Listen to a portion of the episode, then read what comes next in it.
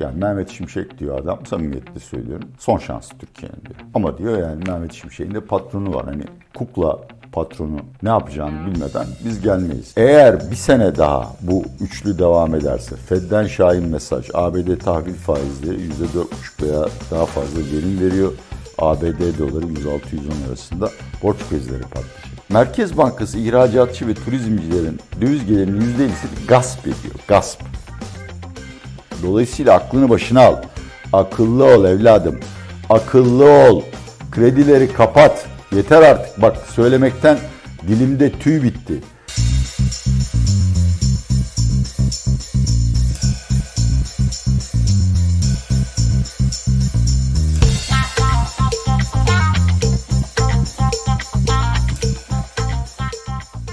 Atiye Bey merhaba, hoş geldiniz. Merhabalar Semih, hoş bulduk. Bu güzel günde sizinle birlikte olmak, mesele ekonomi ekibiyle birlikte olmak, halkımıza feyz vermek, onların bilgilenmesine yardımcı olmak ve onların teveccühüne layık olmak tabii ki beni mutlu ediyor. Bizi de çok mutlu ediyor buna vesile olmak, aracı olmak. Çok, Çok teşekkür güzel, ederiz. çok güzel. Ama size bir sorumuz var. Şöyle bir paylaşım yapmışsınız. Bunu işimizi elimizden almak için düzenlenen komplonun ilk adımı olarak niteliyorum. Mesele ekonomi içerik üretenleri de Hollywood'daki gibi greve gitsin. Evet, bu çok çok rahatsız oldum. Yani hani ben kin taşıyan bir insan değilim. Aksi halde bunu yüzünüze de vuracaktım ama arkanızdan konuşmayın. Yani sosyal medyanın güzelliği o zaten. Ya kardeşim ne yapmaya çalışıyor? Bu ülkede bak yüz milyonlarca insan işsiz, kalifiye işsiz, gazetecilerin yarısı işsiz. Sen yapay zekaya şey yaptırıyorsun, YouTube kayıtlarını yazdırıyorsun. Yani maksadın nedir ve kime çalışıyorsun senin? Gençliğinde de solculuk var mıydı sizin gençliğinizde? Benim gençliğimde her şey vardı. Mesela ben Ama solculuk yoktu. Hayır vardı. Kadıköy'e gittiğimde solcu olurdum. Üsküdar'a gittiğimde sağcı olurdum.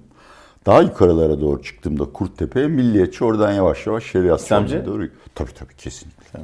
Başka türlü hayatta kalamazdın. Bir espri yapabilir miyim? Tabii ki Çok buyurun. kusura Tabii, bakma tabii. çok keyiflendim. Ben ismini vermeyeyim. 90'larda bir aracı kurumda e, çalışıyordum. Ve ilk defa şirket içi e-mail sistemini orada gördüm. İşte şirket yani yönetimden gelen kararlar falan orada açıklanıyordu. Bir sabah bir şey geldi. İşte yönetim kurulu kararıyla şirketimizde insan kaynakları birimi kurulmasına dair. Ben de dayanamadım yazdım. Ya şirkette ne insan var ne kaynak var ne huzurlu para harcıyorsunuz diye. Yazdınız mı? Yazdım tabii. Ne cevap Sonra- geldi? Ha? Ne cevap? Cevap gelmedi. Direkt yani kıdem tazminatı verip. Evet. Ben yani evet mesela globalde... Kaç e, yaşındaydınız o zaman? Efendim? Kaç yaşındaydınız? 30'larımdaydım. İyi, güzel, iyi cesaret. 30'dan 40'a kadar. Ben globalde 3 defa çalıştım. İki defa onlar kovdu, bir defa ben istifa ettim diye hatırlıyorum ama tersi de olmuş olabilir. Bu hatta bir ara Medya Tava'da da yazı yazardım ben. Ve milyonlarca okunurdu. O tamamen kafa iyiyken yazılıyor. Bunlardan bir tanesi de şeydi. Beni 23 patron kovdu, hepsi de haklıydı diye. Hakikaten 23 patron, 11 yıllık şirket içi çalışma hayatımda 23 tane iş değiştirdim. Oo, 3 Üç ayda. bir. ayda değişti. Bir günde kovulduğum oldu. Sky TV'de bir günde kovuldum terörist taklidi yapmaktan. Ama bunun hepsi televizyon değil tabii. Normal bir yani. Yok yok tabii tabii. Finans şirketleri var. Tabii tabii finans 11 yıl şeylerde bir tane banka tecrübem oldu. 3 ay 14 gün sürdü. Onun dışında hep aracı kurumlar. O zaman mesele ekonomide iyi çalışmışız biz sizinle. Ben şu anda yani benim sabrım hani ben hakikaten Mehdi falan gibi bir takım laflar dolaşıyor. Bir bakın yani. Hani, evet, neyse. Çok teşekkür ederiz bize bize bu fırsatı verdiğiniz için. Rica ederim. Şimdi Starbucks'ı gördünüz mü? Bu konuda dün Karar Gazetesi'nde çok kıymet verdiğim bir yazar Yusuf Ziya Cömert'in bir yazısı çıktı. Ee, İslam ülkeleri ve İslam'ın şeye bakış konusunda bu olaya. Toplandılar hafta. Evet. Ya diyor millet diyor Coca-Cola ile diyor işte ne Starbucks'ın ismini verme başka bir şey. Evet. Boykot yapıyor ama diyor kimse lüks arabalardan bahsetmiyor. Oraya gelemiyoruz. Ben de BMW falan alıp çarpacağım bir yerlere. Çakmasına. Siz zengin protestosu yapıyorsunuz. Evet, ya bu çok rahatsız edici bir şey. Çünkü bunu da bana eşim hatırlattı. Ona da bu konuda kredi vermek istiyorum. Ya oradan sahibi Yahudi olabilir, şu olabilir. Çalışanlar Türk ya. O insanlar Müşteriler de var. Yani müşteriler İnsanlar yani kahve falan bir daha gidiyor. Yani e, bu maalesef e, ben bunu korkaklık olarak görüyorum. Peki şimdi bu hafta ne konuşacağız? Bizim biraz gündem şanssızlığımız var. Hep çarşamba günü patlıyor o ara. Çarşambadan sonra patlıyor veya biz geçen haftaki yayından sonra biliyorsunuz yargıda kriz oldu. Anayasa Evet, yargıda. evet. Onu soracağım ekonomik kısmını daha çok. Ee, onun dışında yine bununla biraz da bağlantılı yabancı borsadan çıkmaya devam ediyor. Zaten çok yok kaldı ama yavaş da olsa bir çıkış devam ediyor. E, bunu soracağım. E, izleyici sorularımız var her zaman gibi. E, istiyorsanız bu yargıda krizle başlayalım. Geçen hafta sonlarına doğru oldu. Büyük gürültü koparttı. Etkiye devam ediyor. İşte biz bu salı günü çekiyoruz. Çarşamba günü yayınlanacak. Cumhurbaşkanı Erdoğan'ın son sözlerini daha duymamış olacağız bunu çekerken. Onu söyleyeyim çünkü bazen kontrada kalıyoruz. Evet. Ben iki şey soracağım. Yargıda kriz deyince benim aklıma şey geliyor. Bu işte Bülent Ecevit zamanında Ahmet Necdet Sezer'e yaşanan anayasa kitapçı krizi. Evet. Oradan onu tetikledi. Türkiye'nin tarihinin en büyük ekonomik krizinden birini yaşamıştık. Şimdi de bir yargıda kriz yaşıyoruz. Aynı ölçekte olmayı bir kabul ediyorum. Ama piyasaya etkisi çok sınırlı kalıyor. Bu bizim çok yok kat ettiğimizi mi gösteriyor ekonomide yoksa başka bir şey mi gösteriyor? Önce onu sorayım. Bu bizim e, demokrasiden uzağa doğru çok yol kat ettiğimizi gösteriyor. İşte o bahsettiğin yıllarda ben aracı kurumlarda çalışırdım. Ve o yüzden siyasi analize başladım. Çünkü insanlar hep onu soruyorlardı ve Türkiye hep zayıf ve kırılgan koalisyonlar tarafından yönetildi. Her an dağılma ihtimali olduğu için insanlar siyaset dinlemeden ekonomi dinlemiyorlar. Şimdi tabii yani Erdoğan ne isterse olacak. Hani açıkça konuşmak lazım. O yüzden de pek piyasaları kasmıyor. Bir de bu konulara hassas olanlar piyasada değiller. Yani yabancı kurumsal yatırımcılar piyasada yok. Bence kriz bitti. Maksat hasıl oldu. İstiyorsan maksadın ne olduğunu da kendimce anlatırım. Ee, yani bunun e, yabancı yatırımcıları etkileyeceğini zannetmiyorum. Bunu para analizdeki makalemde de yazdım. Pazartesi günüydü. Londra'dan e, bir iki yabancı dostumuzla sohbet etme şansımız oldu. Yani biz yerel seçimleri bitinceye kadar hiçbir şekilde gelmeye niyetimiz yok. Çünkü kafamızda yani Mehmet Şimşek diyor adam samimiyetle söylüyorum. Son şansı Türkiye'nin diyor. Ama diyor yani Mehmet Şimşek'in de patronu var. Hani kukla patronu ne yapacağını bilmeden biz gelmeyiz. Dolayısıyla bu çok tatsız oldu. Şimdi bakalım seçimlerden sonra şöyle bir zirve yaptık. Ne oldu? Mehmet Şimşek getirildi. Ya algı yönetiminde. Arkasından işte Körfez ülkeleri barışıldı. Amerika'ya, e, Avrupa'ya gülücükler dağıtıldı. Şimdi bunların hepsinden geri adım atıldığını görüyoruz. Bu anlamda psikolojik olarak çok şey. Yani çünkü Erdoğan'ın kafasından ne geçiyor, ne yapmak istiyor ve bununla bağlantılı olarak ekonomide ne kadar sabırlı olur sorularına cevap veremiyoruz. Yalnız bunun kapandıysa kriz muhtemelen fazla bir şey olmaz. Soru işaretleri atmaktan başka ama bu Anayasa Mahkemesi'nin anayasa ve kanunlarca tescil edilen e, üstünlüğünü yıpratma ve hatta yandan geçme girişimleri devam ederse çok ağır bir zarar görürüz. Evet. Maksat neydi? Ya bence üç tane nedeni var. Bir, Bahçeli'nin isteği belli o HEDEP'ten ve bütün Kürt siyasi hareketinden kurtulma niyetinde ve Anayasa Mahkemesi'nde buna en büyük engellerden biri olarak görüyor. İkincisi anayasa değişikliği için tabanını motive etmeye çalışıyor Erdoğan. O anayasa değişikliğinde tek ilginç madde Erdoğan'a nasıl üçüncü defa e, başkan adayı olma. Belki e, 4-5 yani. Belki ebedi yani. Ebedi. bence çok açık konuşalım. Yani eğer muhalefet yerel seçimlerde 2019 kazanımlarını koruyamazsa demokrasi falan kalmaz Türkiye'de. Ama üçüncüsü ve en önemlisi bu şüphedir. Ben bu konuda kimseden bir şey duymadım. Kentsel dönüşüm muhtemelen Anayasa Mahkemesi'nin önüne geliyor. Ya bireysel... Rezerv alan rezerv alandan her şeye kadar yani. Çok açıkçası ilk önceleri ben de ciddiye almadım ama okuduğunda görüyorsun yani. Burada bir sitede yaşıyoruz. 60 dönüm arazi, kupon arazi. Adam gelip el koyar. Ve hiçbir proje olmadan el koyar. Daha da kötüsü 90 gün yargıya süre tanıyor. Yani 90 günde kesin karar çıkmazsa durdurulması konusunda bitti. Yani bu hani çökmek. Tabii. Bu ve AYM de muhtemelen e, bunu reddedecekti. Bence onlara burada bir mesaj gitti. E, AYM'nin cevap vermemesinden umarım kimseyi zan altında bırakmıyorum. Bence mesaj da alındı. Bundan sonra orada çok büyük bir sorun çıkmaz. Peki buradan biraz da bağlantı olarak bu yabancının borsadan çıkışını konuşalım. Geçen hafta da işte bu sukuk ihracını konuşmuştuk. Türkiye'ye körfez sermayesi de olsa, yabancı sermaye de olsa bugün giymese bile seçimden sonra giymeyi düşündüklerini söylemiştiniz. Evet, bunu ee, kesinlikle teyit edebilirim. Benim naçizane temaslarımdan edebilirim. Zaten az oldukları borsa niye çıkıyor? Borsa üzerinde bir şey mi? Ben geçen hafta 87 milyon dolar alım yaptılar diye biliyorum ama genelde çıkıyorlar. Sene başından beri 1,5 milyon yani evet. seçimlerden sonra 2,5 milyar civarında aldılar. Sonra bunun 1,5 milyonu bu çok basit bir iki tane nedeni var yani. En basit kar realizasyonu yani böyle. Hani şimdi bu sene yılbaşından bu yana bütün dünya hisselerini temsil eden MSCI hisse endeksi %16 prim yapmış dolar bazında. Sen bunu bir ayda yakalıyorsan şutluyorsun tabii ki insanlar keriz değil. İkinci nedeni de global konjonktür gelişmekte olan piyasalar için fevkalade kötü. Yani bir, e, Çin'den sene başından beri 71 milyar dolar sıcak para çıktı. Son iki ayda 20 milyar dolar kaçtı bütün gelişmekte olan piyasalardan. O yüzden de yani Mehmet Şimşek'i hani para getiremedi falan diye alay edenler var. Bu ortamda para gelmez. Yani sebepleri de gayet basit. Yatırımcı biliyor.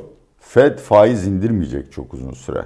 İkincisi jeopolitik riskler yani Orta Doğu Savaşı büyüse de Amerika'yı kasmaz ki. Ama bütün gelişmekte olan ülkeleri kasar. Amerika artık petrol ithalatçısı değil, dünyanın en büyük ihracatçılarından biri. Petrol fiyatı 120 dolara çıksa da o yaşamını sürdürür.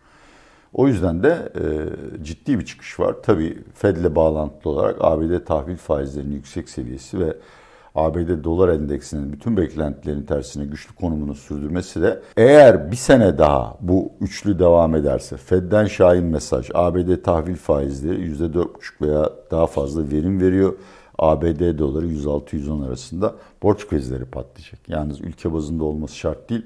Bütün dolar ve euro bazında yüksek borcu olan yani yüksek borç gelir oranı şey yapan, rasyosu taşıyan gelişmekte olan şirketlerin çoğu temerrüte düşebilir ve ciddi bir risk teşkil ediyor. Yani bir borç krizinin temeli, ben öyle bir şey görmüyorum ama bir borç krizinin temeli bu sefer ülkelerden falan değil, Şirketler. şirketlerden gelebilir. Peki dün cari denge açıklandı. Aa. Pazartesi günü. Ee, Türkiye cari denge fazla verdi. Bu küçülme alameti mi? Yani yavaşlama daha diye. Değil. Bir yavaşlama var ama çok yavaş. Yavaş yani ikinci türevi sıfır veya e, çünkü Ekim dış ticaret rakamlarından da aslında yani dış ticaret nasıl gittiğini biliyoruz. Baştan şöyle söyleyeyim. Kö- kötü oldu bu. Şey yapamadım yani. Bilal'i anlatır gibi anlatamadım.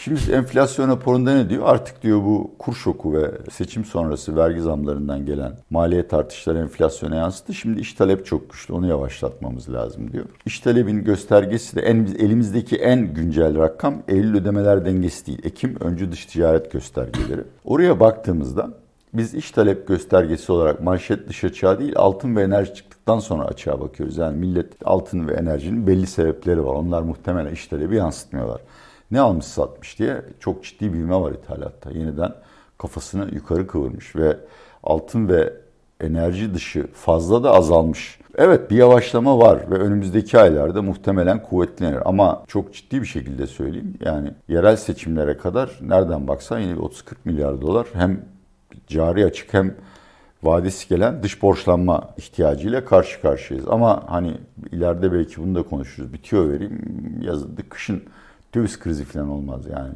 Bunu söyleyenler üzülecekler. Bir seyircimiz sormuş. Olmaz mı? Sor... Olmaz. Çok yani şu şöyle olabilir. İçeride siyasette Tabii. ne hokkaba o bir Tabii canım, onu yani bilemezsin. Türk yatırımcının bile sırtını dönemeyeceği kadar büyük şeyler yaşanabilir. Tabii. Merkez rezervleri artıyor. Şimdi ben bu Ekim dış ticaret açını falan söyledim ama bankalar ve özel sektör ve kamu yurt dışından borçlanıyor pahalı da olsa. Nereden biliyorum? Ya Kasım ciddi bir cari açık vermiş olmamız lazım. Ama merkez müdahale etmiyor piyasaya ve kur az çok dengede gidiyor. Müdahale etmiyor derken bu konuda da izleyicilerimizin bilgili olmasında fayda var. Merkez Bankası ihracatçı ve turizmcilerin döviz gelirinin %50'sini gasp ediyor. Gasp. E bunu piyasaya geri vermek zorunda. Yani piyasaya dengeleyici rolünü sürdürmek zorunda. Bunlar müdahale değil.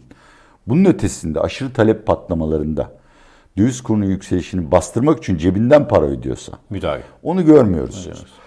Dolayısıyla yani zaten kur politikası da Türk lirasını sabit tutmak değil, her ay enflasyondan daha az Şöyle, devalüasyon.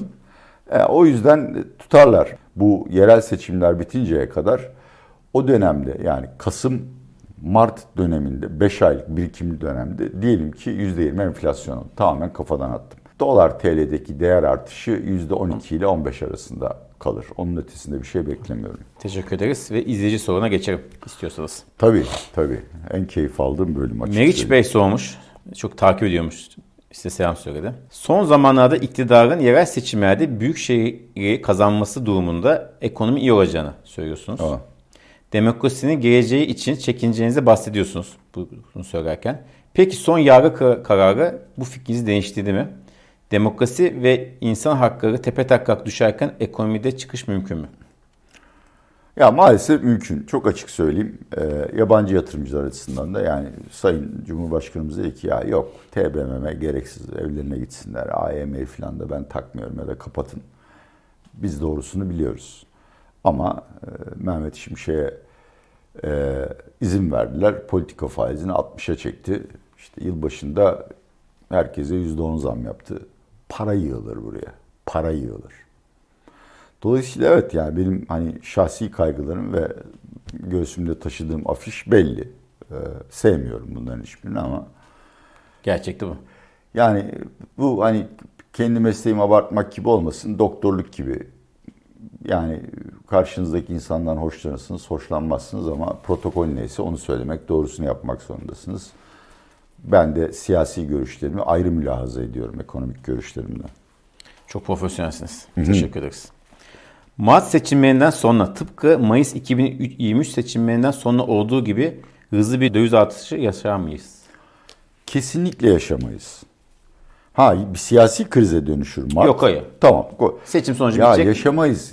Ya millet anlatamıyor. Anlatamıyorum. Yani bir de şöyle bir şey var. IMF gelecek de işte Türk lirası %50 devalüe olsun önce diye İsrail. Yok öyle bir şey ya. Yani şu anda enflasyonu bastırmanın tek yolu devalüasyonu yavaşlatmak. Bunu ya merkez rezervlerini dengeleyici olarak kullanırsa yaparsınız ya da dışarıdan sıcak para gelir. Veyahut da herhangi bir türlü para gelir. Dışarıdan para gelinceye kadar dengelenecek. Mehmet Şimşek söylüyor dinleyin.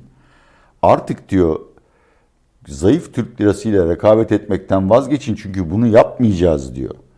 Siz yatırım yaparak, teknoloji, verimliliğinizi arttırarak rekabet etmeye çok açık bir mesaj veriyor. Dolayısıyla kesinlikle öyle bir şey olmayacak. Teşekkürler. Beklenen Ya şu şüpheci, çek şu adamın yani hani o da çok profesyonel ha. Çünkü hiçbir söylediğime inan o kadar belli ediyor ki vücut diliyle yani. Baba sen öyle bir üfürüyorsun ki ne içtin türünden. Neyse, Estağfurullah, neyse. Hatta yapay zeka olayı iyice yani böyle hani evet, ilişkimiz geldi. paraya ilişki bir ihtiyacım olmaz. Beklenen enflasyona göre reel faiz vereceğiz di- diyor ekonomi yönetimi. Bu söylem enflasyondaki ataleti kırabilir mi? Kırmaz. Çünkü şimdi e, aynesi iştir kişinin lafa bak- bakılmaz diye bir şey var. Siz bunu söyledikten sonra sene başında herkese %50 zam yapıyorsanız o enflasyon beklentileri süper atalet konumuna geçer. Dolayısıyla şimdi e, kredibilite icraatla kazanılır. E, Fed, Avrupa Merkez Bankası, Pentagon gibi kuruluşların iyi veya kötü 100 yıllık kredibiliteleri var. O yarası senin dediğinde gidip oyuyorlar. E bizde öyle bir şey yok ki. Sayın Cumhurbaşkanımız da ben bu AYM Yargıtay kavgası çıktığında ilk söyledikleriyle son söylediklerini karşılaştırıyorum. Sanki şey yani e, bir hafıza kaybı falan yaşadı. O yüzden e, şey değil yani hiçbir şekilde enflasyon şeylerini bastıramazsınız. Bu şekilde bastıramazsınız. Bitti mi? Bitti. sor. Küçük ölçekli bir kobi olarak birikimimi 5 yıllık süreçte neye yatırmalıyım? Kuaför yatılsın mı? Kuaför güzellik salonu çok iyi biliyor. Sosyal medyada bir şeyler yapmaya çalışsın. Ya kardeşim teknoloji ve araştırma geliştirme eğer bunlara gücünüz yetmiyorsa kendinize sırf mali anlamda değil ihracat yapmanızı kolaylaştıracak ve hatta Türkiye'de sizin üzerinizden iç pazara mal satabilecek yabancı bir ortak bulun. Yine dediğim gibi çok tekrarlıyorum. Daha küçükse Küçüğü müçüğü yok. Herkes bulabilir. Yani sizin siz piyasada kimsenin yapmadığı bir iş yapıyorsunuz ya da başkalarından daha iyi yapıyorsunuz. Bir ortak bulursunuz. Gerçekten bence bu konuda artık Türk ticari bankalarının, kurumsal birimlerinin, kobi birimlerinde destek verme şeyleri var. Yani bizdeki en büyük sorunlardan biri finansal okuryazarlığın düşük olması kadar bir de finansal hizmetlere erişim konusunu çok iyi anlayamıyoruz. Yani kesinlikle e, peki bunları da yapamıyorsanız dediğim gibi yani Okuyun araştırın yapay zeka, nesnelerin internet nasıl işinizi daha çabuk otomatize edip e, iş maliyetlerinizi veyahut da genel maliyetlerinizi düşürebilirsiniz. Eğer bir e, finans işleri müdürünüz yoksa bir e, finansal faaliyetlerinizi düzenleyen ve finansal riskinizi düşürecek bir insanı işe alın ve bol bol okuyun. Yani dünya fırsatlarla dolu. görüyoruz fırsatlar doğduğunu da. Ne- Ne diyorsunuz kuaför işine? Birlikte açalım. Yeni bir Instagram hesabı. Evet, evet. Düşünebiliyor musun yani? Bana her gün cilt bakımı yapıyorlar. Manikür, pedikür yapıyorlar. Ve ben de oradan oturup böyle Zengin izleyicilerle çeşitli markaları tanıtıyorum. Para varsa neden olmasın? Şey diyorum bu Jamaikalılar yapıyorlar ya Evet. böyle örgü gibi. Onların ucuna altın takayım diyorum. Sence şey yapar mı trafik yapar mı? Trafik yapar, trafik yapar. Dü- Bu konuda Ama en da, sonunda ma- şey geri. Emniyet. bu konuda da dün çok sevdiğim Abdülkadir Selvi ona Abdül abi diyorum artık o kadar samimi. Hürriyet'te çok güzel Türkiye'de babalık müessesesinin geçmişini ve bugününü yazmış. Rahmetli Dündar çok iyi babalar. Ne Dündar Kılıç. Kılıç çok iyi babalar yani. iyi babalardan biriydi. Mahkemeye götürmüşler. Bu arada da kurşun var bacağında yürüyemiyor. Hakim demiş ya sen nasıl bu kadar işi becerebiliyorsun? O demiş ki bakın demiş beni iki kişi koluma girip buraya götürdü. Devlet koluma giriyor başka türlü olmaz ki demiş. güzel canım. Ben bu işin sonunun nereye dayandığını biliyorum da herkes ağzında geveliyor. Ben söyleyeyim. Türkiye bir mafya devleti olmuştur. Eğer AKP ile MHP'nin içindeki bazı kaynaklar buna izin vermese, bundan rant sağlamasa bunların hiçbiri yapılamaz. Örnek Ali Yerlikaya. Peki yüksek kredi faizi ile sanayi ve tarım üretimi nasıl etkileniyor? Hangi yüksek kredi faizi? Eskiye göre görece. Eskiye göre ama yani vallahi kardeşim bakın artık sizin de çok sizinle çok açık ve samimi olarak konuşacağım. Bir doktorunuz, bir finansal danışmanınız olarak. O günler geride kaldı. Bir nasıl mevduatına reel faiz istiyorsan kredine de reel faiz ödeyeceksin. İki kullanma. Sat yatını, katını, hanını, manını sermaye koy şirketine. Sermaye ile rekabet edeceksin. Teknolojiyle rekabet edeceksin. Arkanı AKP şuraya buraya dayamak o bile yürümeyecek. Çünkü onlarda da dağıtacak rant kalmadı. Kentleri yıkıp yeniden yapmayı düşünüyorlar. Dolayısıyla aklını başına al. Akıllı ol evladım. Akıllı ol. Kredileri kapat. Yeter artık. Bak söylemekten dilimde tüy bitti. Türkiye Mehmet Şimşek'le bağlantılı değil. Dünya yeni bir çağa girdiği için yepyeni bir çağa girdi. Burada da Darwin'in evrim kuralı geçerli olacak. Sen çağa uymuyorsan çağ seni oyacak. Vay be. Bugün hakikaten değil mi? Bak o ya bu çocuk beni hak- bu can beni hakikaten sev. Sen de yani Evet evet onu. Peki tarım farkı tabii tarım ve hayvancılık farkı. ya, İzmir e, Belediyesi e, küçük e, baş hayvancılık yapan çobanlara destek verdiği proje var. Onlardan işte süt arıyor. Proje gerçekleştirmiş. O sayede de çobanları çobanlık müessesesi övmesine uğraşıyor. E, sürdürülebilirlik açısından küçük üretici önemli midir gerçekten? Yoksa önemli. büyük tesisler kurmak, sanayi geçmek e, daha mı önemlidir tarımda sürdürülebilirlik açısından İkisi hayvancılıkta? ikisi de birbirinden yani şimdi bazı yerler var yani Türkiye'de toprağın bölgesel dağılımına baktığınızda bazı yerlerde mega araziler. Güneydoğu'da özellikle zannediyorum.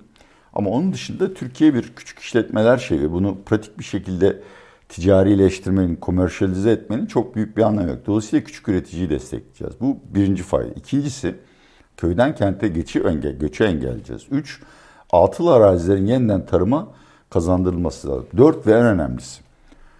Türkiye'de her doğan nesil bir öncekine göre daha aptal olmaya mahkum. Çünkü hayvansal proteine erişemiyoruz. Dolayısıyla hayvancılık çok çok önemli. Ben İzmir Belediyesi'nin ve bu konuda eminim başkaları da yapıyordur. Tebrik ederim. Çünkü bütün bu amaçları birlikte şey yapıyor. İzmir'in kırsalından kente göçü engelliyor.